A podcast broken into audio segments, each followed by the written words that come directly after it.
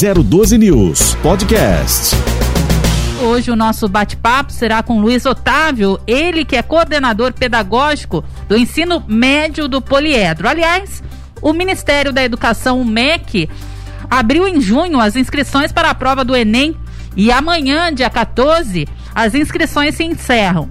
A taxa de inscrição é de R$ reais e o pagamento pode ser feito até o dia 19 de julho. Se o estudante não concluir os procedimentos, ele terá sua inscrição cancelada automaticamente e assim não poderá recuperar a inscrição porque o tempo limite para realizar a candidatura, portanto, vai acabar. A respeito do Enem, eh, nós vamos conversar também com o Luiz Otávio. Inclusive, Luiz Otávio, eh, bom dia para você. Agradeço aí a sua disponibilidade em estar conosco nesta manhã de terça-feira. Bom dia, Ellen. Bom dia, Marcelo. É um prazer estar aqui para tratar de um assunto tão importante aí para todos os alunos e estudantes do ensino médio, de cursos pré-vestibulares. Perfeitamente, realmente é um assunto bastante importante. Aliás, os estudantes, o uh, Luiz Otávio, eles costumam, é, que costumam prestar aí o Enem, eles recebem realmente uma enxurrada de materiais como apostilas, aulas, e com isso muitas vezes traçar um plano para estudar acaba sendo o maior desafio. Então gostaria de saber de você que dica você poderia passar sobre um melhor planejamento para o Enem? Como esses jovens podem se organizar? É, é uma prova muito. tem uma característica muito própria, né? Então é muito importante que os alunos, os candidatos, se organizem, criem uma rotina de estudo, focando aí todas as matérias de forma que organize no seu dia as matérias por dificuldade, não concentre só na que gosta, não concentre só na que tem dificuldade. Então é importante trabalhar com essa mescla, trabalhar com essa mescla e também fazer provas de outros anos é muito importante para que se adapte ao modelo da prova, para que se acostume à duração da prova, que é uma prova muito cansativa em termos de duração, e isso vai trazer mais segurança. Trazendo mais segurança, diminui aquela ansiedade, diminui aquela sensação de pressão e consegue enfrentar melhor a prova e com certeza potencializar os resultados. Bacana. E como fazer para conseguir lembrar de todo o conteúdo no dia do Enem, ô Luiz Otávio? Essa é uma pergunta muito, muito boa. É, é lembrar de tudo no, no, no dia do Enem é, é, vai ser resultado de uma preparação muito bem feita, de um estudo muito bem feito, de um estudo que não seja apenas uh, leitura, seja um estudo que tenha uma atividade motora junto. Então é muito importante criar, de fato, uma dinâmica de estudo que favoreça. Então cada um tem uma estratégia que atende melhor. Mas o ponto central da estratégia é toda vez que você for estudar, você precisa desenvolver uma atividade motora junto. Então é importante escrever, tomar nota, grifar, fazer, desenhar um mapa mental, às vezes desenvolver um resumo. Então é importante que cada um identifique o que melhor lhe, lhe, lhe encaixa, né? o que melhor lhe atende. Justamente para quê? Justamente para, de novo, passar a segurança. E, na hora que ele vai chegar no Enem, a leitura com calma da prova vai naturalmente puxando da memória o que eles é, precisam saber para desenvolver a questão. É uma prova que demanda muito cuidado com a leitura, muita atenção com, com as fontes, muita atenção com os dados apresentados. Então, tem que ter um cuidado na interpretação e leitura da prova também, para não deixar nada escapar na hora. E se vier o branco, se der o branco ali na hora, né, de não lembrar nada, o é, que, que a gente faz? Respira fundo, leia com calma, avance para as próximas questões e depois volta nessas que deu aquela travada. Certo. Agora, Luiz Otávio, é, falando em estratégia, é, a estratégia de contratar aí ou ter um profissional, um consultor profissional daquele tipo personal trainer de academia, Seria uh, uma estratégia interessante de resultado? Ou você acredita também que é possível o jovem se organizar sozinho, sem a ajuda de um profissional? Olha, a, a, a ajuda de um profissional é sempre muito bem-vinda. Então, é, a participação em cursos, em, com a, a, oferta de serviços com orientadores, é sempre muito importante pelo seguinte: pelo fato de ser uma pessoa que está de fora, vai conseguir analisar de uma forma mais crítica o desempenho, as dificuldades desse aluno, desse candidato e conseguir dar um norte de fato não, não acaba caindo no que na autopercepção do candidato. A autopercepção pode enganar e aí, inevitavelmente, é, trazer resultados não tão bons. Então, a ajuda de um profissional é sempre muito bem-vinda. Professores sempre muito experientes, orientadoras sempre muito atentas. Então, isso faz uma diferença no trabalho que permite um resultado melhor. Então, se tem a possibilidade de, de, ter acesso a esses profissionais, é importante, faz diferença e potencializa o resultado. Certo, agora a, a, o, ingresso, o egresso é, desses alunos, é, desses jovens aí, é, num cursinho preparatório, seria fundamental. É, o investimento nesse caso é muito alto, Luiz Otávio? Olha, os cursos preparatórios eles são muito positivos pelo fato de fazer uma, uma recuperação de todo o conteúdo, uma revisão completa do conteúdo, oferecer uma série de simulados. Então, isso contribui muito para o desenvolvimento e para a retomada de tudo que foi visto ao longo do ensino médio. Então, é um ponto positivo. Quanto ao investimento, é um investimento que, quando a gente coloca na, na balança os cinco anos de uma universidade, muitas vezes pública, de uma universidade federal, ele se torna um investimento pequeno. E Uh, muitos cursos oferecem também uh, concurso de bolsa para conseguir resultados melhores, descontos, e isso vai contribuir. Então, não, não podemos pensar apenas no custo, mas pensar também no ganho que se vai ter da possibilidade de cursar a, a faculdade do sonho de cada um, que é o ponto central, né, Exatamente. Agora, uh, o Marcelo, o nosso eh, jornalista aqui, que divide a bancada comigo, ele tem também alguns questionamentos para você, Luiz Otávio. Ô Luiz, mais uma vez, bom dia.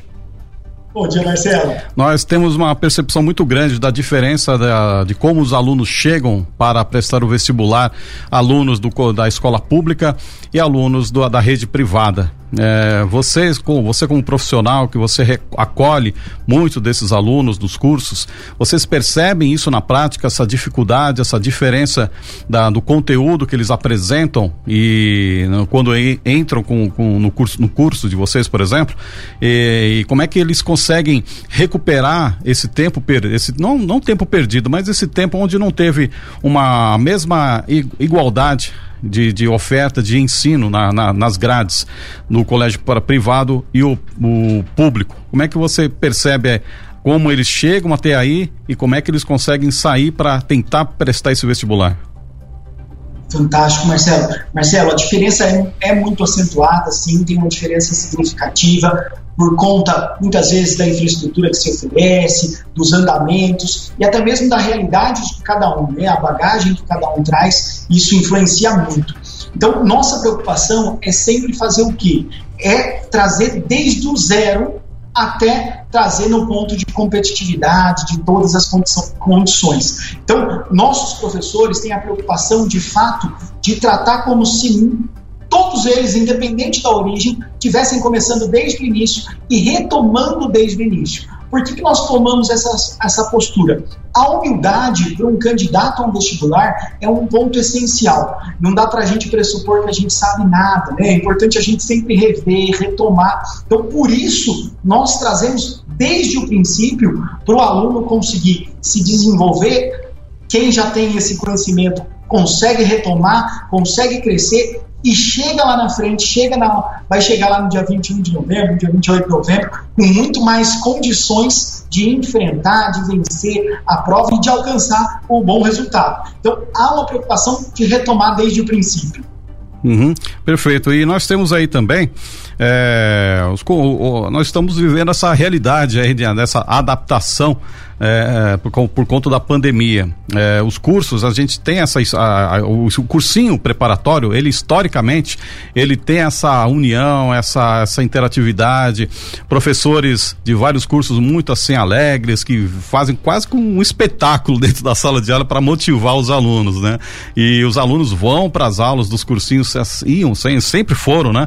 Muito animados, assim, com aquela interatividade, com aquela positividade dos professores. Como é que você sentiu essa, é, como é que tem sido essa situação agora com os, os alunos, é, com, de, de, forma remota? E por um acaso, já, você já tem, assim, aulas é, presenciais, semipresenciais? Como está funcionando o sistema da Poliedro? Fantástico, Marcelo. Marcelo, é, é um momento que eh, já deixou de ser novidade, né? A gente passa aí pelo segundo ano consecutivo nessa, nessas modalidades. Nós estamos trabalhando com a modalidade híbrida, tentando manter a qualidade de excelência que a gente sempre ofereceu na aula presencial, na aula online. Então, o fato de ser um modelo híbrido faz com que o professor tenha interação com os alunos que estão em sala e também com a interação com os alunos que estão de casa. Então, a motivação está acontecendo agora pela, pela, pela tela, né? mas ela continua acontecendo. Essa proximidade, essa atenção às dúvidas, esse cuidado com a necessidade de cada um continuam acontecendo dentro da, da modalidade híbrida. Então, nós temos pessoas que vêm presencialmente, semana sim, semana não, fazemos essa alternância e as aulas sempre ao vivo no modelo híbrido. Então, isso, isso dá uma interatividade que facilita manter a atenção, manter o foco, né, Marcelo? Uhum. Perfeito. E não, não há nenhuma, nenhuma dificuldade com, com, com os alunos. Os alunos eles conseguiram se adaptar bem a essa possibilidade de fazer o ensino remoto? Olha, o começo, o começo foi muito complicado para todo mundo, né? A questão de, de, se adaptar, de criar uma rotina. Mas o que, que nós fizemos? Nós fizemos uma orientação muito próxima de como proceder, de como se organizar em casa, a, aquela questão de não ficar, não acompanhar a aula deitado na cama, às vezes até trocar de ambiente, não, não, não faça no quarto, faça na sala, faça no, no, no escritório, faça no, na cozinha, mude o ambiente tome banho, não, não fique já de pijama, né, para tirar aquela sensação de estou estudando em casa e se aproximar à, à realidade da, da aula no cursinho. E o aluno que está ali no cursinho, ele tem uma preocupação muito grande com manter a rotina de estudos. E, e o fato de você não ter o deslocamento contribuiu, deu mais tempo para que possam se preparar. Então, muitos enxergaram no fato de não precisar ir até a unidade, não precisar ir até o curso, uma possibilidade de estudar mais. E isso também é visto de uma forma muito positiva. Uhum, perfeito. E agora vamos falar um pouquinho sobre provas, assim, por exemplo, a gente amanhã encerra as inscrições do Enem, aquela aquele momento que os, os, alunos ficam assim arrepiados, né? E a gente queria saber, assim, você já falou um pouco, mas para ter uma boa, uma, ter uma boa nota, você tem que ter um meio que um domínio quase completo de tudo, né? Porque todas as um, qualquer matéria pode é, acabar tirando você de, um, de uma faculdade. E queria saber quais são as matérias as que mais preocupam os estudantes. Olha, Marcelo, de fato, né, quanto, quanto, mais concorrido o curso que se deseja, quanto mais concorrida a faculdade que se deseja, a universidade, uh, a dependência de um resultado melhor em todas as disciplinas acaba sendo essencial. Uh, mas, natural, essa preparação tem que acontecer de uma forma extremamente adequada, organizada, para que dê prioridade às matérias que são essenciais ao seu curso, para que dê atenção ao que se precisa. Quanto às matérias que mais costumam preocupar, uh, o, o, normalmente o terror da turminha né, dos alunos é, é, acabam sendo as exatas, a física, a matemática, a, a química. Porém, o Enem ele apresenta na sua característica de prova um peso muito forte na área de linguagens, com questões extremamente uh, uh, às vezes interpretativas, que geram uma dificuldade um pouco maior no aluno. Então, isso é muito significativo. Então, tem, e também tem a questão da individualidade, né, Marcelo? Eu, como professor de humanas, eu sou professor de geografia, eu falo que a prova de humanas, para mim, é uma delícia. Ah, tem gente que tem aí a, a, a ênfase na exatas e aí sente a dificuldade na humanas. E como uma, é uma prova que essencialmente é pautada em muitos textos, muitos gráficos, a interpretação passa a ser um foco essencial de todo aluno que vai que vai realizá-la. Então, é, não adianta você dominar a matemática, não adianta você dominar a física se você não fizer uma boa leitura, uma boa interpretação, de forma a entender o que a questão está pedindo. É muito importante isso que você citou, Luiz Otávio, porque é, independente de prova, de avaliação, a matemática e o português estão presentes aí é, ao longo da vida para sempre, né? Em qualquer situação, há sempre a necessidade do uso da matemática e também da, do português, não é mesmo? Com certeza, né? A, a, matemática e o português elas dão base não só para as outras disciplinas, mas muito para a realidade que a gente vive. E a própria prova do Enem, ela traz características de muito mais próxima da aplicação desses conceitos, da aplicação desses conteúdos, aproxima muito da realidade dos alunos, o que é, é muito importante no processo de aprendizado. Então, isso contribui de fato, é a sensação de vou fazer uso no futuro, vou. Isso tem uma importância que vai além de uma mera prova, como você bem disse. Agora, uma coisa que é interessante também, no caso da redação, muitos jovens ficam, até porque nós estamos vivendo aí é, um momento de pandemia, então muitos jovens, pelo menos alguns que eu conheço, vêm se dedicando a uma redação mais voltada para a temática de pandemia. E aí, às vezes, o que acontece? Chega lá a prova do Enem, o tema é outro, totalmente diferente. Aí acaba quebrando a perna aí do, do daquele jovem que se empenhou é, acreditando que pudesse ser aí um, um tema voltado à pandemia. Como fazer nesses casos, professor, coordenador? Olha, é muito importante, é muito importante que não centralize, né? não, não deposite todas as, as fichas em um tema só. Então é muito importante estar atento a, a diferentes temáticas, a diferentes eventos que estão acontecendo, olhar as provas de anos anteriores para ver as temáticas que foram abordadas. Isso vai fazer com que você tenha a possibilidade de acesso a mais notícias, a mais textos, e isso já passa uma segurança.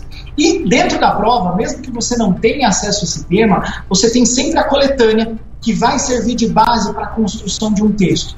Respeitando a estrutura da proposta do Enem, unida à coletânea, é possível se ter uma boa nota. Então, um grande foco ao longo do, do, processo de preparação é entender como a estrutura da prova do Enem vem, vem, sendo desenvolvida, a estrutura que se espera na elaboração da redação do Enem, e aí sim usar a coletânea e conseguir construir um bom texto. Se cair um tema que já vem sendo, que já foi trabalhado lá, lá no seu cursinho, lá no cursinho, e que você tem mais informações, melhor ainda, você vai conseguir uma boa nota. E se você tem o uso da coletânea, também é possível ter uma boa nota só com o uso da coletânea. Uhum. Perfeito, professor. É, então não, não, basta apenas o aluno na prova da redação conhecer bem as regras gramaticais, né? Ele tem que ter também, quem não tem o costume de acompanhar notícias, porque o jovem hoje a gente vê muito jovem no, nos aplicativos TikTok, no Instagram, se divertindo o dia inteiro com isso, mas pegar o celular para ouvir uma notícia de uma crise internacional, de um problema climático, de uma de uma, um, um destaque da economia no país país e quais os motivos que geram toda essa, essa movimentação, não é, faz muito a parte da, da do jovem, né? É, mas é fundamental que ele tenha esse tipo de leitura, se não tem, passe a ter esse tipo de acompanhamento, em vez de ficar à noite assistir um, um jornal na, na, televisão ou ler um, uma notícia de um, de um blog de notícias de uma fonte de, de respeito, ele tem que ter esse hábito, né?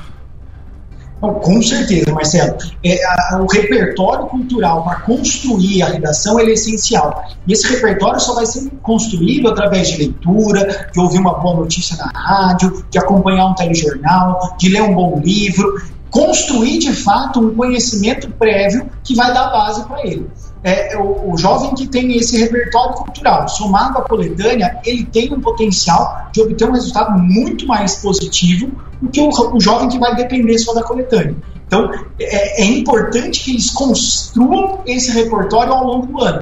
Aproveitar, como você disse, assistir um jornal, buscar uma fonte confiável, ler livros que vão além uh, do, da, das disciplinas em si, livros uh, mais técnicos também, para construir de fato esse repertório.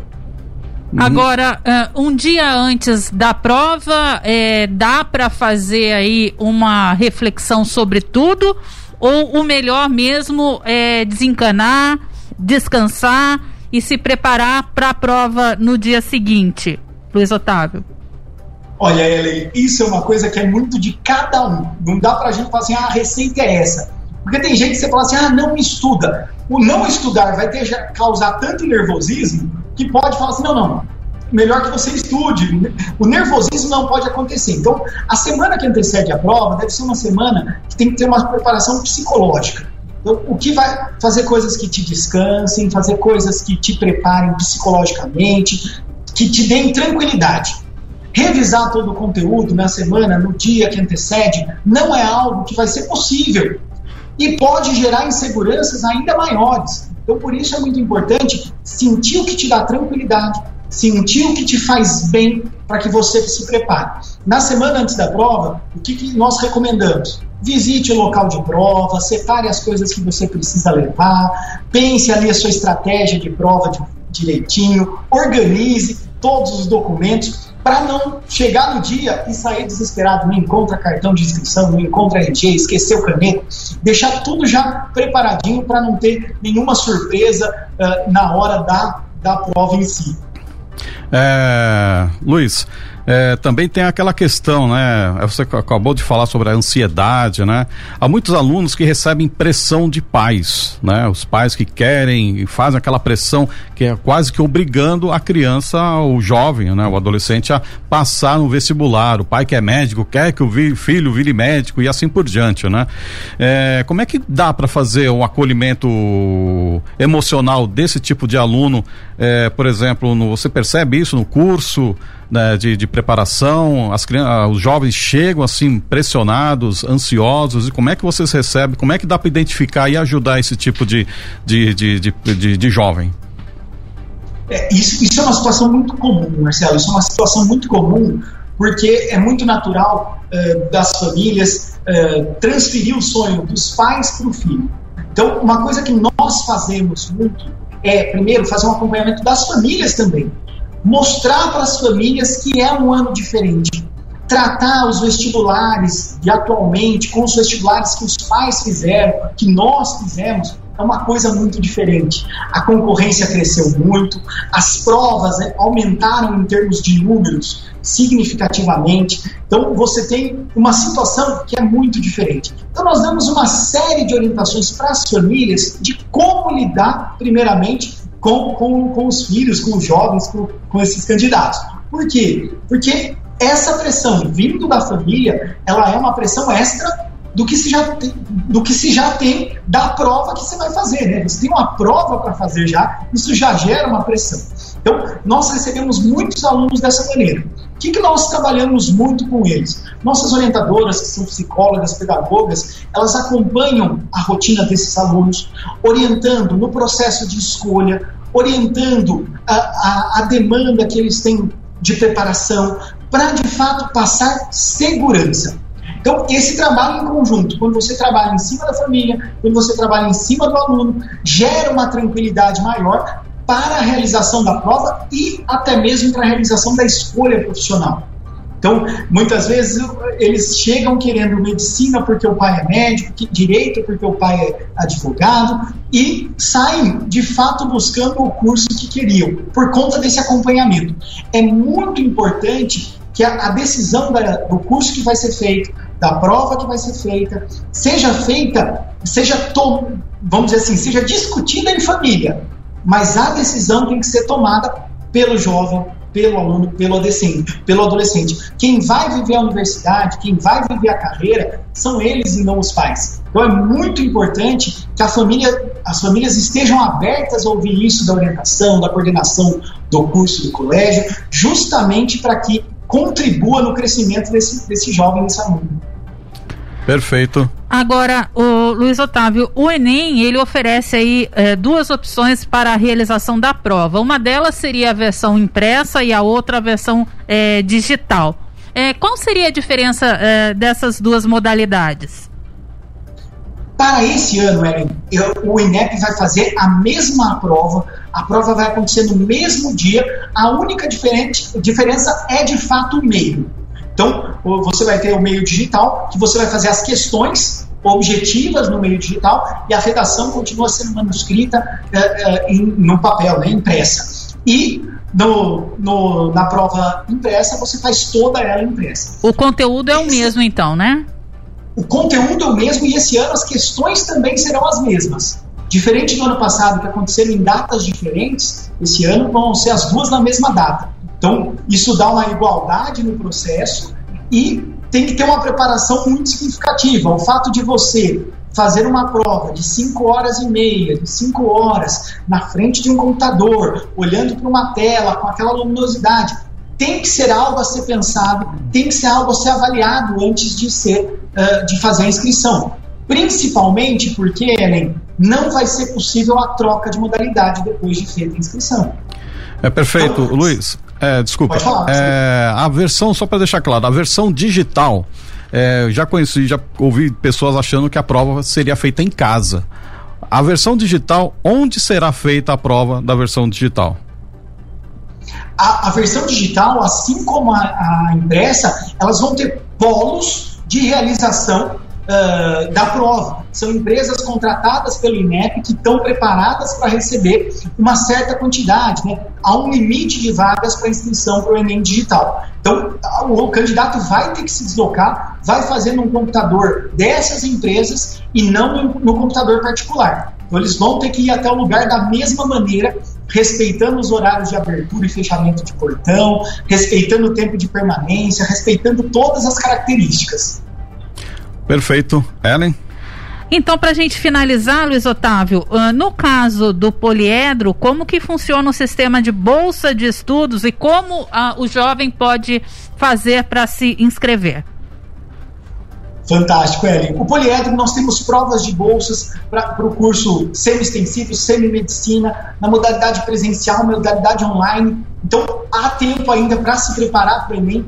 E nós temos concursos de bolsa acontecendo toda semana. Então é muito importante entrar no site do Poliedro, poliedroeducacão.com.br e se inscrever para o concurso de bolsa. É uma boa oportunidade e o que a gente sempre fala aqui, a gente quer que o nosso aluno alcance a faculdade dos sonhos dele e não a que sobrar. Então é muito importante que ele tenha essa dedicação e essa preparação. Bacana. Para encerrar, então, a entrevista de hoje, a sua participação conosco aqui, é, Luiz Otávio, enquanto professor e também coordenador aí pedagógico do ensino médio do Poliedro, qual sua dica final aí para fechar a entrevista? Minha dica é se preparem com muito cuidado, se dediquem, se organizem. A organização é a palavra central. É muito importante que vocês deem o seu máximo, se esforcem, porque o esforço vai ser recompensado, o trabalho vai ser recompensado. Esse trabalho, esse esforço gera segurança e isso aumenta e potencializa o resultado. Muito obrigado, Luiz Otávio. Uma boa preparação, né? Ah, claro. Mais uma vez, muito obrigado, Luiz Otávio, eh, coordenador pedagógico do ensino médico da Poliedro do Colégio de São Paulo. Muito obrigado pela participação. Fica o convite para ter uma próxima oportunidade para a gente conversar mais sobre faculdades, vestibular. Voltaremos no futuro, tem que saber falar sobre ProUni e assim vai. Muito obrigado mais uma vez. 012 News Podcast.